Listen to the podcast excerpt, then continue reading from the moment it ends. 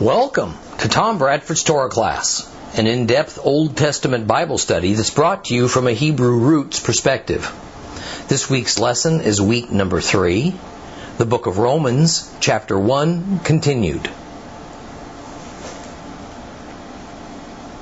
The subject matter of the book of Romans necessarily lends itself to a lot of interpretation and application and preaching.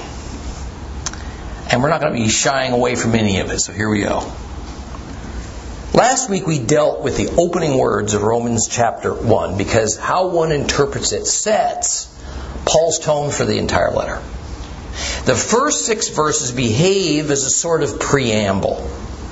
And let us remember that while in Christendom the rather lofty term epistles is used of the books that Paul wrote, in common speech, each of those books is but a letter. Just a letter that was written and sent to a, a, person or maybe a specific congregation in a specific city, and each letter is meant to address certain issues that were pertinent to that group or that person. There is no universal agreement among Bible scholars on how many New Testament books were actually even written by Paul. The number is as few as eight, varies all the way up to 13. However, Paul is universally agreed to as the author of the book of Romans. So this letter is to believers now, as the name implies, in the city of Rome. Not Rome in the sense of the entire Roman Empire. So, not Romans in the sense of all the citizens of the Roman Empire. We're talking to the city of Rome and congregations there. Now, Paul's preamble contains some important information that applies to our faith. This information has been historically misconstrued, and we dealt with that in depth in our previous lesson. Now, as a reminder, what we talked about. There were two terms or phrases that together define the opening tone of this letter to the Romans. And those terms were slave of Messiah Yeshua and apostle. And unlike what it might seem at first glance, the phrase slave of Messiah Yeshua is not meant to indicate exceptional humility or even self effacing.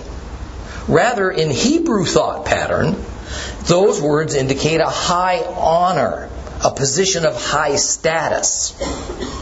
Second of all, the term apostle, which a word apostle is an English word, comes from the Greek word apostolos. And apostolos more or less indicates someone who has been sent with instructions to carry out an assignment.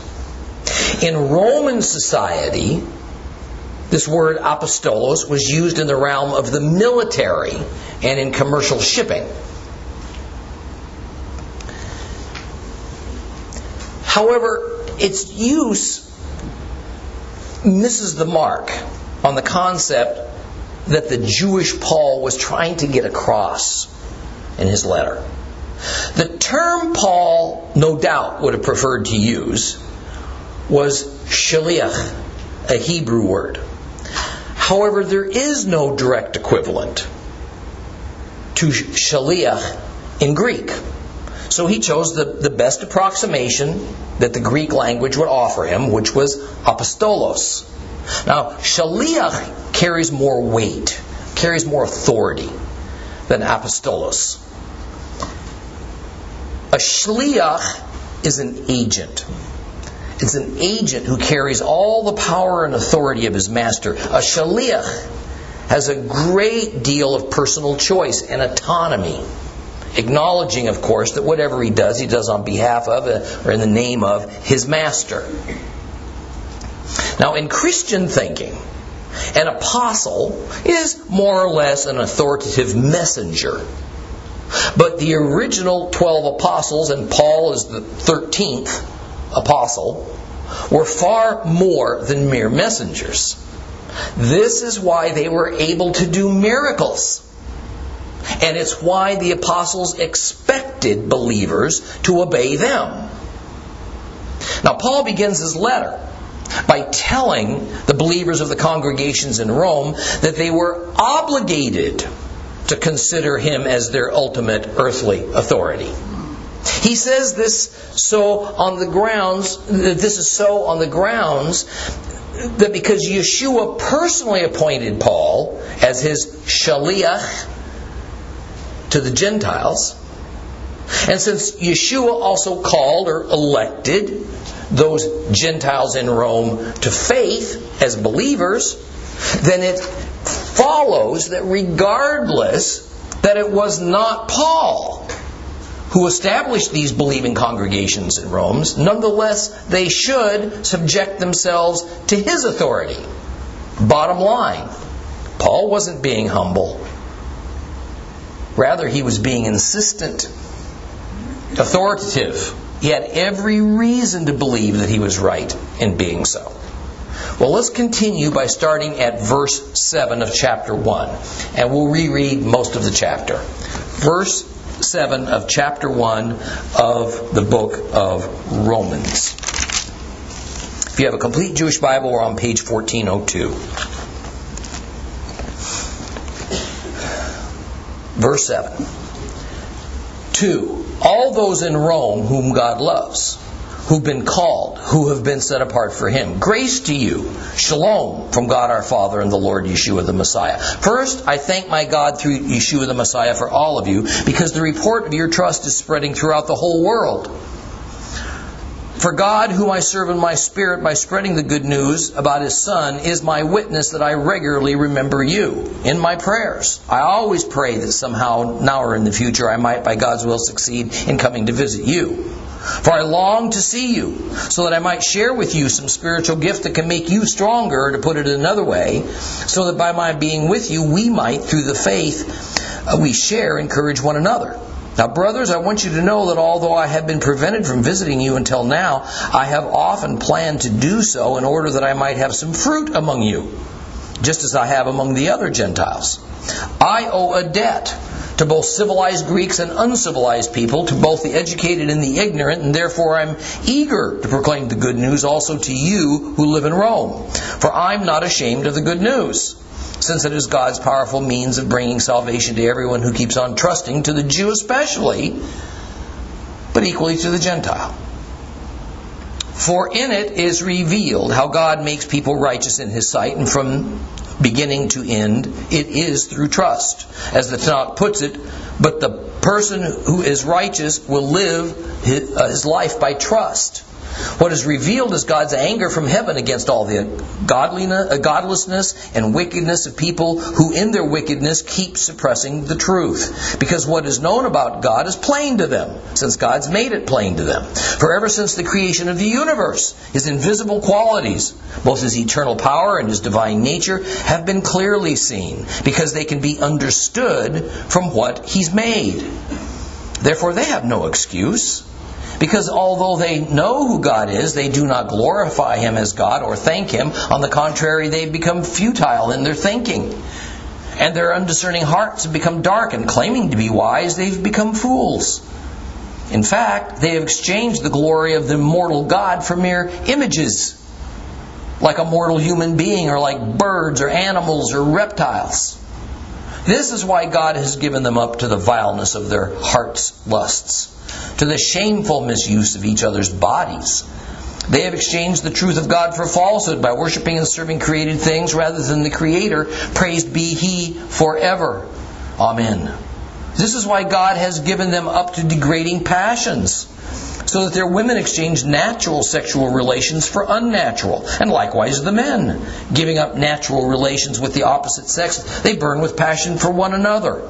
Men committing shameful acts with other men and receiving in their own persons the penalty appropriate to their perversion. In other words, since they have not considered God worth knowing, God's given them up to worthless ways of thinking so that they do improper things.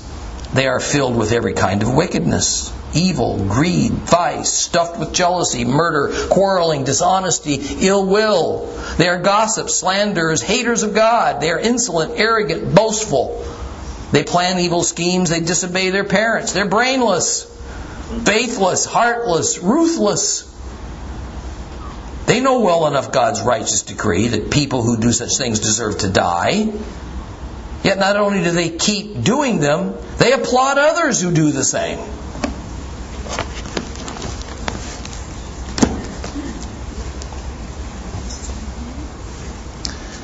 The words of verse 7 are basically the way Paul starts most of his letters. It's a customary greeting. It states to whom the letter is intended, and although without doubt this letter addresses mostly the Gentile believers of Rome, it also includes the Jewish believers. So when Paul says, to all in Rome who God loves, who have been called by Yeshua and set apart for Him, it's referring to all believers in the city of Rome, Jew and Gentile. Now, notice something important is at the end of verse 7. Don't put those Bibles away. Paul refers separately to God the Father and to Yeshua the Messiah.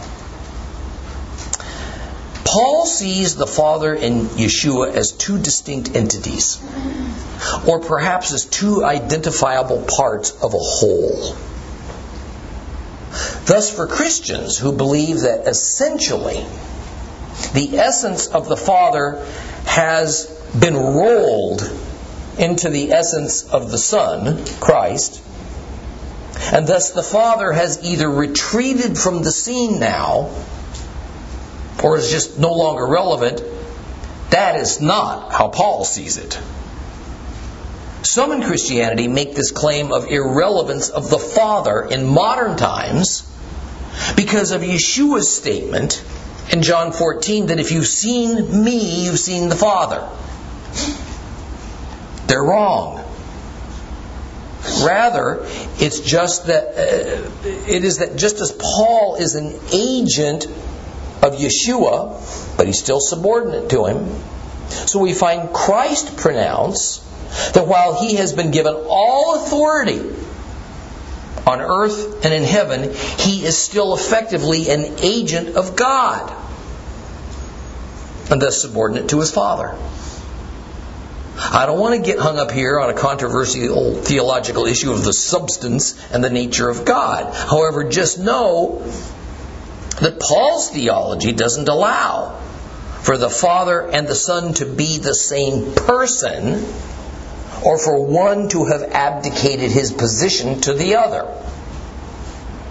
Both exist. Both are relevant. Both have their own attributes and functions. They are echad. They are one. But there is a definite hierarchy with the Father at the top. Now, one other important item.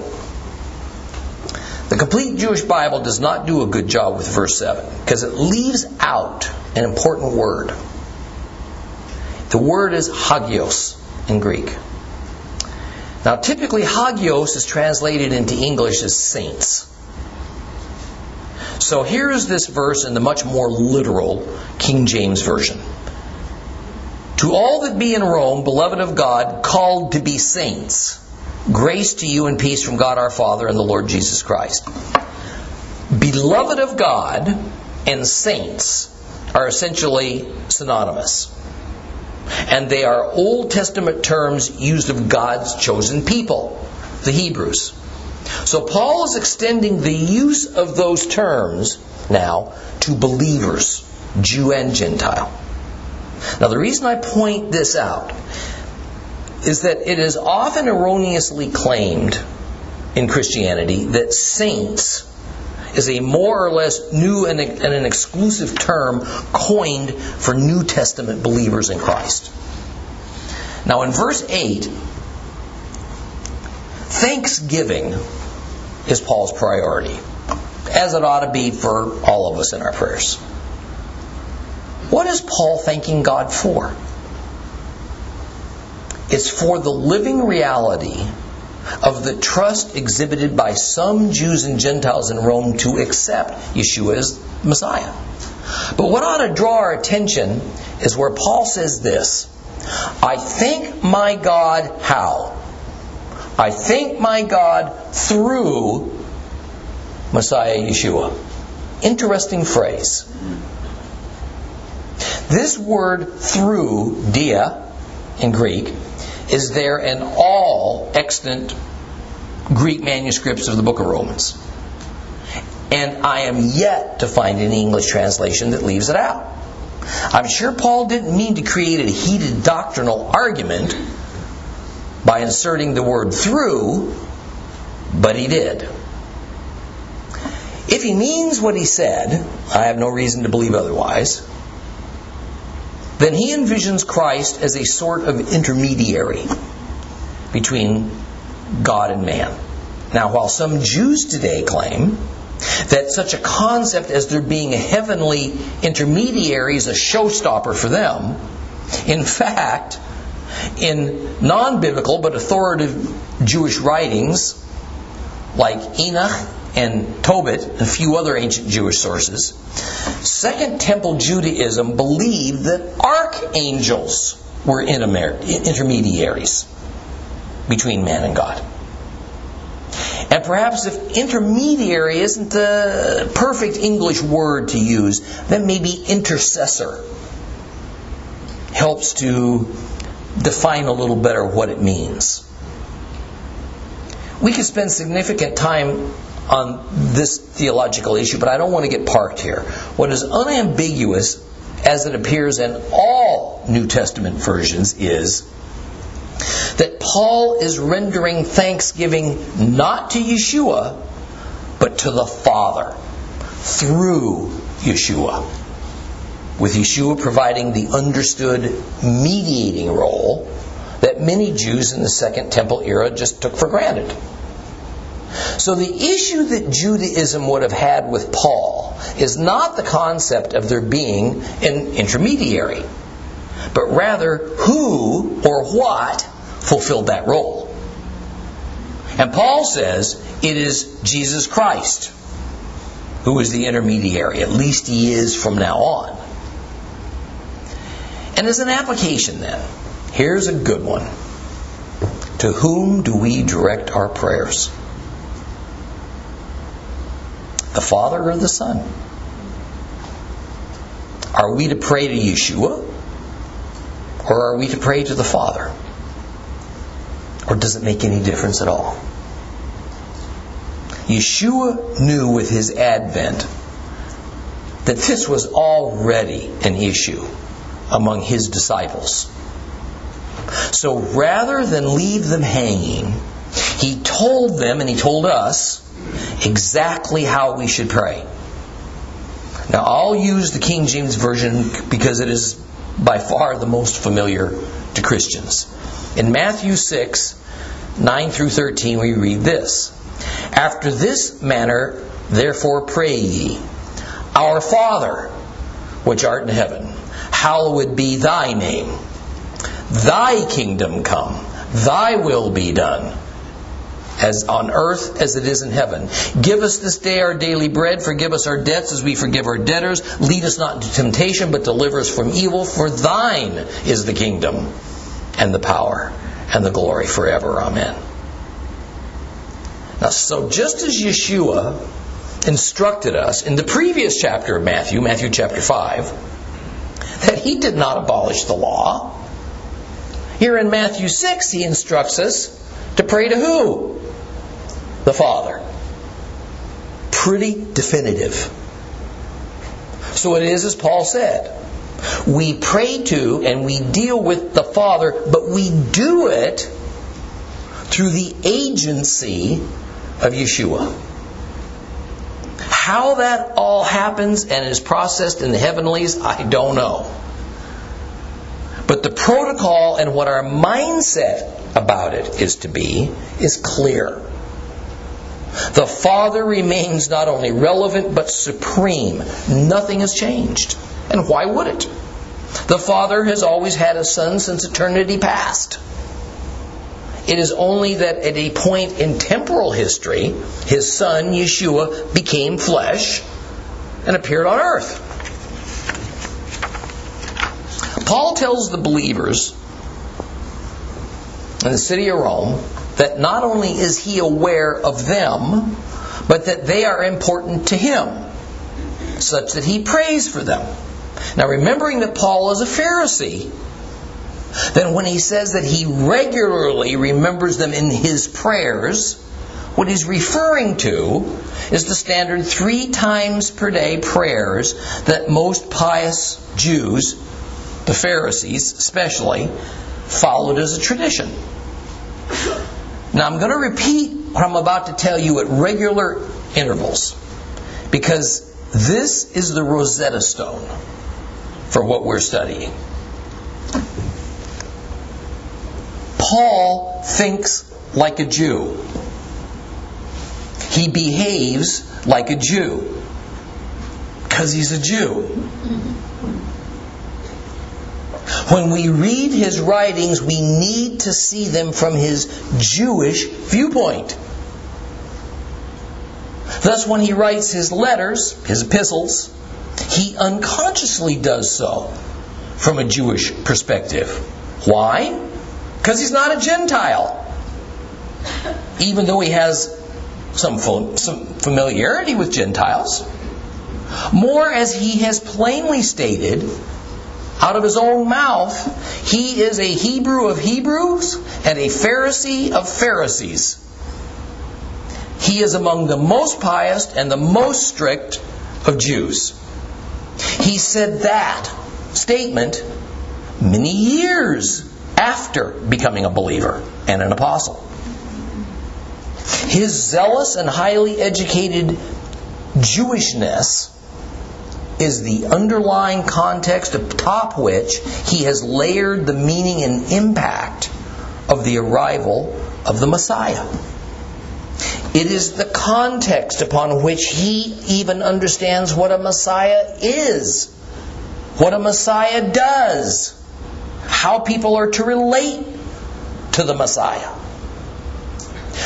Paul's Pharisee training under Gamaliel is also his underlying context upon which he builds an understanding of who Messiah is in relation to God. And Paul believes that Yeshua, as the Messiah, is the Son of God who sits at the Father's right hand. Where did he get this from? The prophet Daniel. This is not the Tom Bradford perspective. It's what Paul says. And very recently, this is also the so called new perspective on Paul that's been adopted by many eminent Bible scholars, such as E.P. Sanders, Douglas Moo, and, and James D.G. Dunn. Now, this isn't going to be the last time I, I say these things to you, because I know firsthand how difficult it can be to let go of certain Christian doctrines we've been taught most of our lives in exchange for scriptural truth.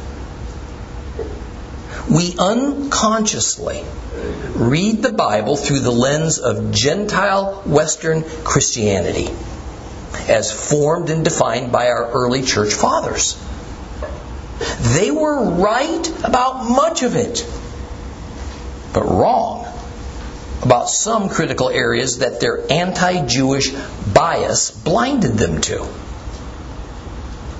And it's fallen to us in this present generation to try to right these wrongs so that we can see God for who He really is, His plan of redemption for what it really is, His Jewish people for who they are to Him, and where we, as His followers, where we fit into all that.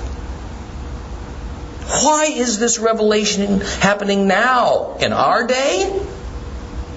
I think it's a sure sign that Messiah is getting ready for his return and the Holy Spirit is preparing us. I do. I can't think of any other reason. At the end of verse 10, Paul expresses his desire to come to Rome, to visit this congregation he's writing to. He indeed will in about four years, go to Rome. But it's going to be in chains. And there's, there's no evidence that he ever had contact with those to whom he was writing this letter. He follows this up by explaining why he's so eager to come to Rome. He wants to impart some spiritual gift that may encourage them and strengthen them. Now, I've read many comments about exactly what Paul has in mind here, but I think what he said is just a general comment that comes from a Jewish mindset of his day. And that Paul fully expects that no matter which congregation he visits, he will, through God's grace, impart a spiritual gift at God's direction because he is, after all, Yeshua's apostle to the Gentiles. Now, this concept of spiritual gifts, I'm sure every one of you have taken a class on spiritual gifts, done your spiritual gift checklist, the whole nine yards. But this concept of spiritual gifts is not a New Testament concept. The Essene community at Qumran also believed in spiritual gifts, and they wrote about it. When I compare what I read in the Dead Sea Scrolls with certain words and terms used by both Yeshua and Paul, it's clear there was close contact between them Yeshua and Paul knew the Essenes and spent time with them. Now, I'm in no way saying that Paul or Yeshua were Essenes. At the same time, Essene theology is very close to New Testament theology, and clearly Yeshua and Paul were familiar with it. Listen to this just very short excerpt from one of the Dead Sea Scrolls. It's called 1QS. And these are the ways of these spirits in the world. It is the spirit of truth to enlighten the heart of man and to level him in the ways of true righteousness. And it belongs to the spirit of humility and forbearance, of abundant mercy and eternal goodness, and also mighty wisdom with faith in all the works of God and trust in his abundant grace. It's the spirit of knowledge and every design and zeal for just ordinances. Such are the counsels of the Spirit to the sons of truth in the world. The fountain of righteousness, the reservoir of power, the dwelling place of glory, but God has given them an everlasting position to those whom He has chosen. He has granted them a share in the lot of the saints. Now, to our ears, that sounds like it could have come straight out of the New Testament. It is full of truths and principles and terms that for centuries have been said to exist only in the New Testament. But the discovery of the Dead Sea Scrolls has changed all that. So Paul had something rather culturally familiar in mind when he spoke about imparting spiritual gifts to believers in Rome. This was not a whole new thought and it would have fallen along the lines of what I just read to you as it was written in the Dead Sea Scrolls. Now, interestingly, in verse 12, we find Paul backtracking a little bit on what he just said. Rather than def, uh, defining the spiritual gifts as something rather ethereal that he'll bestow upon them, he now says what he meant to say was that there would be mutual encouragement from what they give to each other. Now, there's been a number of theories as to what Paul was backtracking from. The one that makes the most sense to me is that he realized that Gentiles would have no understanding of what he means by spiritual gifts. Such a thing was only known within Jewish society. So he sort of redefines his term, spiritual gifts, as meaning a gift of mutual encouragement that believers ought to give one another. And then Paul proceeds to explain why he's never shown up in Rome. He says that he has wanted to, he's wanted to come for some time, but circumstances have conspired to prevent it. Now, anyone with Paul's aspirations would, of course, want to establish a congregation in the capital of the known world, Rome. But because unforeseen conditions arose to prevent Paul from going, other evangelists went, and they established the believing congregations of Rome. This meant that they would also have planted their doctrines and their understanding of Yeshua into their congregations. Paul wanted in. As he says, he was hoping to come and have some fruit in their congregation. Just as he has fruit in so many other congregations where Gentiles are a part. Translation. I'd like to have a role in your congregation so that my efforts in teaching would directly produce some good and righteous outcomes. He wants to be involved. Let's never forget that as an inspired man, as inspired a man of God as Paul was, he was just a man. Paul felt much ownership for the Gentile congregations that had been established. He was used to selecting the leadership.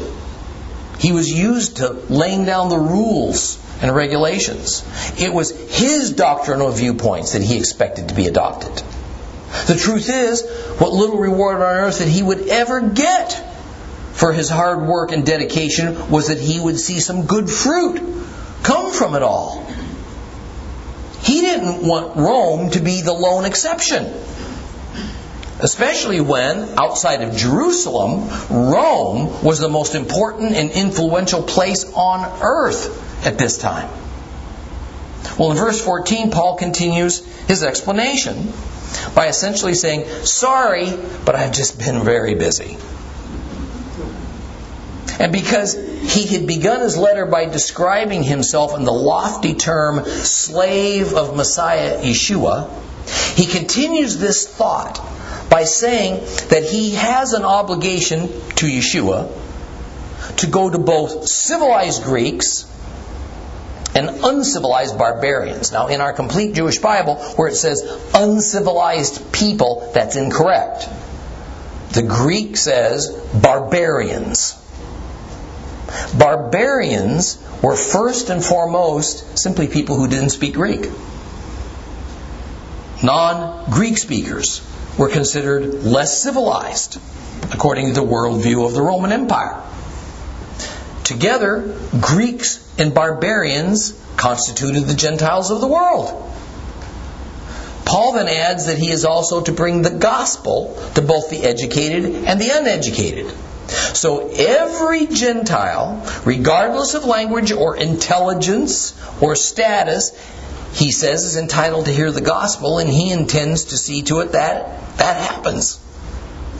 And he concludes that thought by saying that therefore he is also eager to proclaim the good news to the citizens of Rome. In other words, they certainly fall within the definition of people that he is obligated to evangelize.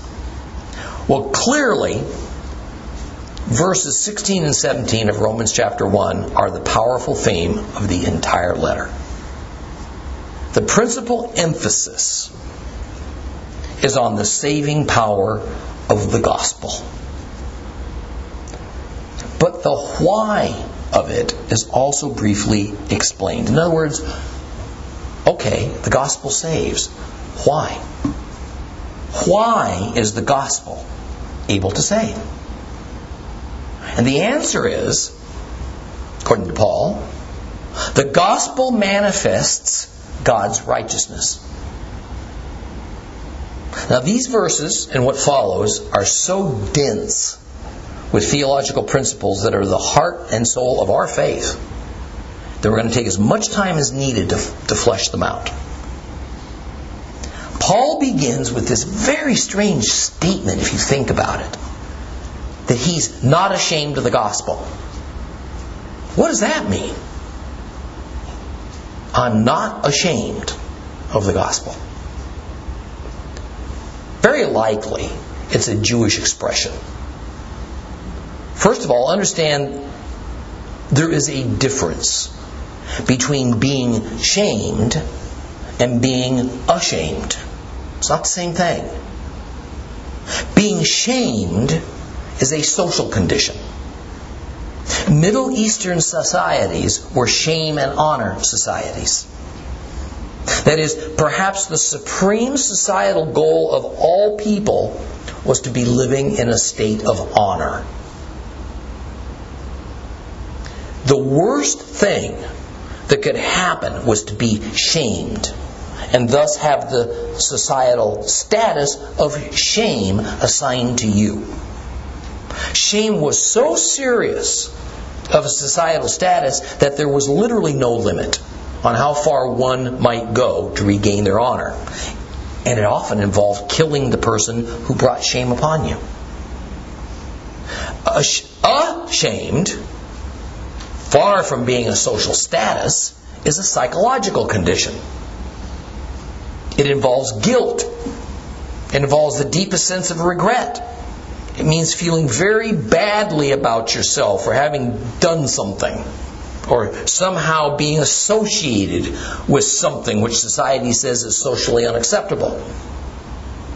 Being ashamed does not change your societal status, and one cannot do something to solve being ashamed since indeed it is a state of mind.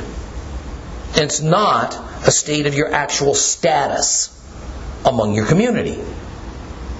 In a shame and honor society, being in a state of shame means that people will shun you. You have lost your place in the community. So Paul is not talking about being ashamed the, of the gospel in the sense of shame and honor. It has nothing to do with societal status. We know that much.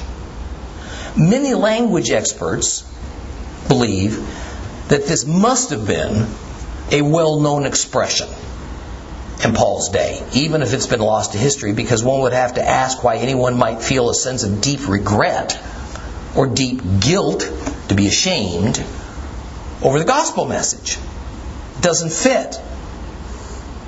Rather, very likely, it is a negative way of communicating that one has the fullest confidence in the gospel, or perhaps only to confess or declare the gospel. In other words, it's not uncommon in English to use the negative to express something positive.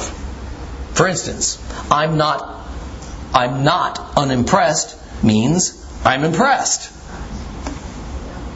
Okay? I'm not disappointed means I'm pleased. So I maintain that Paul was using a negative, I'm not ashamed, to express a positive. I have confidence in the gospel. It's merely a figure of speech or was a manner of speaking in his day. Now, the next clause in verse 16 is not expressed well at all in the complete Jewish Bible. Take a look at it verse 16. A much more literal translation of it is, For it is the power of God to everyone who believes. Now I hear the words, but what does that mean? It's the power of God to everyone who believes. See, to Paul, and boy, this is a theological principle to put in your mind and hang on to. To Paul, the power of God is a mysterious but very real force. It is a force that has the ability to bring about a strong transforming effect on human beings. This is not the only place that he uses the term the power of God, or God's power, or power in relation to the Godhead.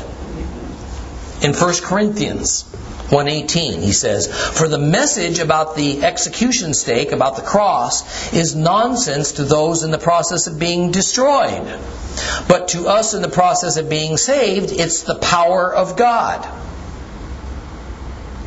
in 1 Corinthians 2 3 through 5. Also, I myself was with you as somebody weak and nervous and shaking all over from fear. And neither the delivery nor the content of my message relied on compelling words of wisdom, but rather on a demonstration of the power of the Spirit, so that your trust might not rest on human wisdom, but on God's power. 2 Corinthians 6. 6 through 7. We commend ourselves by our purity, knowledge, patience, and kindness, by the Ruach HaKodesh, the Holy Spirit, by genuineness of love and truthfulness of speech, and by God's power. Paul uses this power of God, or God's power concept, in several more places as well. Even more, this same force, the same actual force, this power of God, is a continuing divine force that sustains the new and better life that it also creates. So the saving nature of the gospel is a transformative force. Literal force that only God wields. But the main point is this transforming force is from God the Father. One can trust in Christ for salvation, but the actual force that brings about salvation is the Father's. The idea that God's Word has actual power, actual force to transform and save is an Old Testament idea. And it's one of the most and one of the most obvious references to it. There's several. It Has to be in Psalm 107. There we find this in verses 19, 19 through 20. In their troubles, they cried to Adonai, and he rescued them from their distress. He sent his word, and he healed them, and he delivered them from destructions. There is a change, however, in Paul's idea or concept of salvation as it refers to Christ and to his believers. In the Old Testament, saving or delivering was about being rescued from some actual situation. There was danger of some kind, but the person was rescued from that danger. There was a probability of death, but that person was rescued from that deadly circumstance. In the context of the gospel, salvation is a spiritual matter. In fact, its immediate effects may be minimal from an earthly perspective. One can be in a dire situation and receive salvation in the forgiveness of sins, but yet one's physical life might not be delivered. In fact, Paul tends to see the primary importance of salvation as a delivery, hear me, as a delivery from a future judgment of God that occurs in the end times.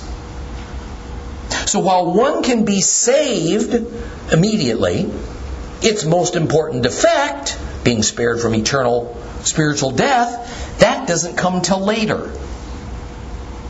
There's another interesting and I think nearly lost aspect of salvation that regards the person who's being saved.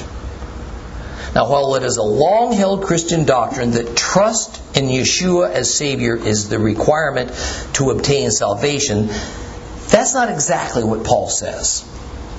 Here, the complete Jewish Bible gets it correct as opposed to most other English translation, translations that say, salvation to everyone who believes. Keep that in your mind. Trans, uh, salvation to everyone who believes. The Greek verb that's being used is the present tense. That means we have a continuing action. One must continue persistently to keep on trusting and believing. See, the doctrine of eternal security, sometimes called the once saved, always saved, essentially says that one can believe briefly and then it just doesn't matter from that time forward. If I believe for a while, but now I fell away and stopped believing, I'm still saved because once saved, always saved. That's not what Paul says. He says salvation continues only so long as we continue trusting. If our trust ends, our salvation ends. I have heard all manner of theological apology for the once saved, always saved doctrine. It usually revolves, frankly, around a pretty severe twisting of God's Word and instead injecting a personal opinion. And the most common rebuttal is that once a person is saved, they could never recant their salvation at any time ever for any reason because, number one, they've lost the freedom to make that choice. Once you're saved, you've lost your freedom to make that choice. That's argument number one. Argument number two if they do recant, they renounce Christ, then they never actually believed in the first place, they were just pretenders. And why is that? Because it's a circular argument. In a circular argument, it's not possible for a person who believed to stop believing. Nowhere in the scriptures is that idea supported. Nowhere. But in many places, the opposite is said. Here is a very small sampling of this. This ought to be really important to us. Matthew 7, 21 to 23. Not everyone who says to me, Lord, Lord, will enter the kingdom of heaven. Only those who do what my Father in heaven wants. On that day, many will come to me and say, Lord, Lord, didn't we prophesy in your name? Remember what I told you about the word prophesy in the New Testament? Basically means to teach, to speak. Didn't we speak in your name? Didn't we teach in your name? Didn't we expel demons in your name? Didn't we perform many miracles in your name? I'll tell them to their faces, I never knew you. Get away from me, you workers of lawlessness. Hebrews 6, 4 through 6. For when people who have once been enlightened tasted the heavenly gift, they became sharers in the Holy Spirit. They tasted the goodness of God's words and the powers of the Olam uh, Haba, uh, the, uh, the future, time and the future. And they've now fallen away. It's impossible to renew them so that they turn from their sin as long as for themselves they keep executing the Son of God on the stake all over again and keep holding him up to public contempt. James 5, 19 through 20. My brothers, if one of you wanders from the truth and someone causes him to return, you should know that whoever uh, returns a sinner from his wandering path will save him from death and cover many sins. 2 Peter 2, 20 through 22. Indeed, if they have once escaped the pollutions of the world through knowing our Lord and Deliverer, Yeshua the Messiah, and then have again become entangled and defeated by them, their latter condition has become worse than their former. It would have been better for them not to have ever known the way of righteousness than fully knowing to turn from the holy commandment that was delivered to them. What has happened to them accords with the true proverb a dog returns to its own vomit. Yes, the pig washed itself only to go wallow in the mud.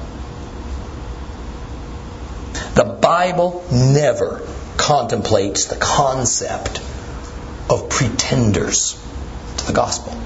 Never. It never considers that all one has to do is trust momentarily and then wander away and never trust again. But now you're eternally secure. Because you ran up to the altar, you prayed, you got your fire insurance, and you left. It doesn't work that way. Paul says you must continue to trust and believe. Well, Paul ends verse 16 by saying, to the Jew especially, but equally to the Gentile. Clearly, Paul says the gospel is God's power of salvation for both Jews and Gentiles. This means that this fanciful, supposed two covenant theology, whereby there's two routes to salvation, is nonsense. The two covenant concept is Jews are saved by following the laws of Moses, the Mosaic covenant, and Gentiles are saved by following the new covenant, the covenant in Christ. That concept is utterly put to shame right here. The gospel of Yeshua is both for Jew and Gentile. There's no other option. There's no plan A and plan B. But the other thing that we must see is that in the words to the Jew especially, what it's doing is reflecting a heavenly priority. Jews had, and they continue to have, a priority over Gentiles when it comes to salvation. The people of Israel are the bearers of the promise contained in the Abraham, Abrahamic covenant that in him all the nations of the earth would be blessed. Gentiles, the nations, are the recipient of that blessing. But it happens through Israel. You see that? Please also notice that Israel was also Christ's priority. He took this, his message to the Jews, not to Gentiles. That duty would fall in time to his apostles.